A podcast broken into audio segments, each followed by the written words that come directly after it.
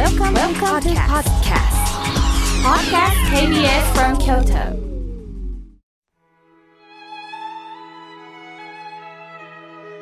改めまして僧侶の河村明慶です今日のテーマは頑張る心が実は孤立するんだよという話をさせていただきますなんで頑張ったらその分楽しい日々が続くんじゃないのと思われがちですよねしかし実は頑張る心には大きな落とし穴があるんです先日どうしても欲しい本がありまして、今は便利ですよね。ネットで検索していると見事簡単に見つかりました。昔は探したい本はまず図書館に行き、ある時には書店に行き、棚から棚へ巡り巡り半日もかけて探したものです。今はパソコンや様々ないろんな検索方法で情報機器を通じて私たちは世界中の人たちや見知らぬ人とも簡単に通信できる時代となりましたよね。しかし一方で瞬時にメールの返事がないと不安になったりします。また残念なことに匿名の書き込みによっていい書き込みなら嬉しいんですが悪質な書き込みで傷つく方が増えてきています。これも社会問題になっていますよね。便利になった分、相手の顔を見れなくなった分、人間関係はずさんになってきました。反論できないところで一方的に攻撃することはあってはないことです。人間はそこで寂しさを覚え、さらには出会い系というサイトに手を出したり、見知らぬ人と交信する。そこで気に食わなければ、一方的に切ることもできるんです。ますます自分がそこから孤立してしまっていることには気がつけません。さて、孤立とは何でしょうか？孤立とはただ一人で助けのない寂しさのことです。そうなると、私の存在を知ってほしいと訴えるようになります。2009年の6月、忘れもしないある都市で無差別に7人という尊い命が殺されました。負傷者も10人を巻き込む事件がありました。事件を起こした K 被告は進学校に通う優等生だったといいます。しかし自分より能力の上の人が増える中、成績はどんどん落ちていきます。優等生ということで自分の存在を見出してた彼は、成績が下がるにつれ、こうなったのは親のせいだ。私は何一つ恵まれてない。と、外のせいにするようになったそうです。せめてネットで自分の存在価値を見出したいんですが、誰からも相手にされない。そうなると、殺害という屈折した形で自分の存在を見出そうとしたんです。本当の生き方がわからないまま、自我の思いで一方的に外を断ち切ったのです。今、引きこもり、心の病は深刻な社会問題です。心の叫びを聞いてもらえない寂しさもあるでしょう。しかし、どこかで自力の思いが自ら闇の中へ入り込んでいるんです。大谷大学という大学が烏丸の北王子にありますが、初代学長は清沢万志さんという思想家でもあり、宗教家でもあられるこの方が学長でした。清沢さんは、真の独立者になってほしいと投げかけられました。真の、誠と書いて真の独立者になってほしいとおっしゃったんです。孤立は自力の世界です。自我の思いでどうにかしたい、誰にも頼れない、信用できないと他者を断ち切ることです。清沢万氏は生と死という命の事実をしっかりと見つめることによって他人や外のものばかりでなく自己の思いにも振り回されることのない本当の自己に向かい合うことができるとおっしゃいました。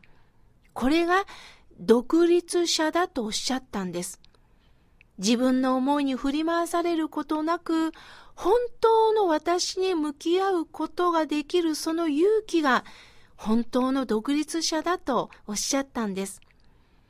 実は清沢万志さんは36歳から37歳までは生死をさまようような辛い辛い、また私の命はもうあとわずかという、そういった追い込まれた状態が続きました。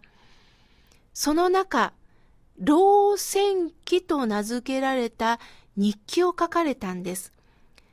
老戦っていうのは、12月の扇子の意味を老戦って言うんです。つまり、皆さん想像してください。寒い時にお扇子って使わないですよね。お茶の時に畳の上に置いて挨拶をする時には使えますが、ほとんど閉じたままですよね。つまり、必要のないものを例えて老線って言うんです。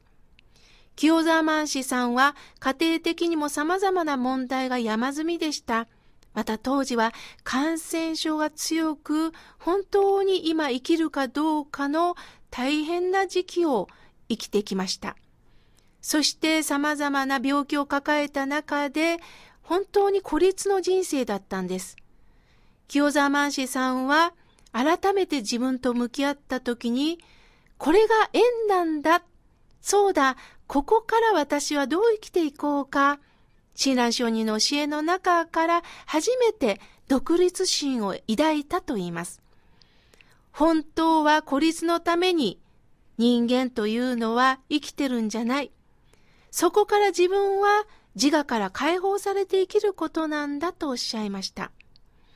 私たちは辛いことがあるとね、つい、もうこの時代が悪い、環境が悪い、友達から恵まれない、友達に恵まれない、家族に恵まれない、外にやはり嫌なことを当てつけることで自分を納得させようとしているところがあります。これは私にもあります。でも、そう言っておきながら、私は誰かに必要とされたい、誰かに構ってほしいって訴えるんです。これも正直な私たちですよね。そういった二面性のある自分にしっかり向き合いなさい。そして嫌なこと、悪いことに振り回されてはダメですよ。どうか他人を切り捨てることはあってはなりません。どうか共につながり合って生きるということなんです。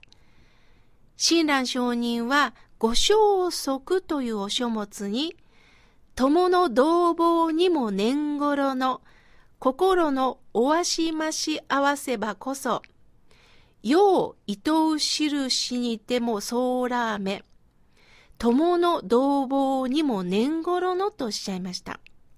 この友の同房に年頃のというこの同房は同じという字に月二つの友と書いて同房と言います。年頃というのは根が絡むという言葉の意味なんです。世間では争うことはここは年頃に年頃にというふうに使えますよね。表面的にまあまあという意味ではないんです。支え合ってることを知ってほしいという呼びかけなんです。皆さん、木を見てください。木は大地に支えられてますよね。土がないと木は生きていけません。そして土の上では一つ一つの大木に見えても、皆さん、土の中では根っこは根と根が絡み合い、つながってるんです。そこは一つ一つの根なんですが、でも絡まって絡まってお宅の根に入っていきますよ。いや、どうぞどうぞと絡ませて、根は支え合って、だけど表面は堂々と一つ一つの存在を持つ大木ですよね。木は一人で実は立ってないんです。大地の下で支えられてるんです。そして太陽の光を受け、雨を受け、そして生きてるんです。私たちもそうなんですよ。一人でとっとことっととこ歩いてるようなんですが、目に見えないいろんな方にお世話になってるんです。だから仏教では、お互い様、お互い様。私がではなくて、お互い様の人生があるんだよということを教えてくれます。私が支えてるんだよ。この家庭も私が支えてるんですよ。ではありません。もちろん私もそうです。このラジオは私一人で喋ってるわけではありません。やはり喋ることのできる環境をいろんな方が用意してくださってるんです。私が窓の外に向かって皆さんではなくって KBS さんにはいろんな放送をしていただけるような機会があります。そして機会だけではない。そこに番組に携わる人間がおられます。その人間の心が妙慶さんともにいい番組作ろうねというところから宣伝をしてくれる方、そしてこの番組を支えてくださる様々な、えー、方がおられるからこそ番組が成り立ってるんですよね。あなたが今そうして仕事ができるのも、こうして生きることができるのも、また病気をさせていただいているのも、持ちつ持たれつの関係の中で何かを学んでるということです。どんなことにも必ず何か光るメッセージがあるということを忘れないでください。孤立から独立に、真の独立者になりましょう。皆さんの協力をいただきながら私も生きることができているという喜びが独立者なんです。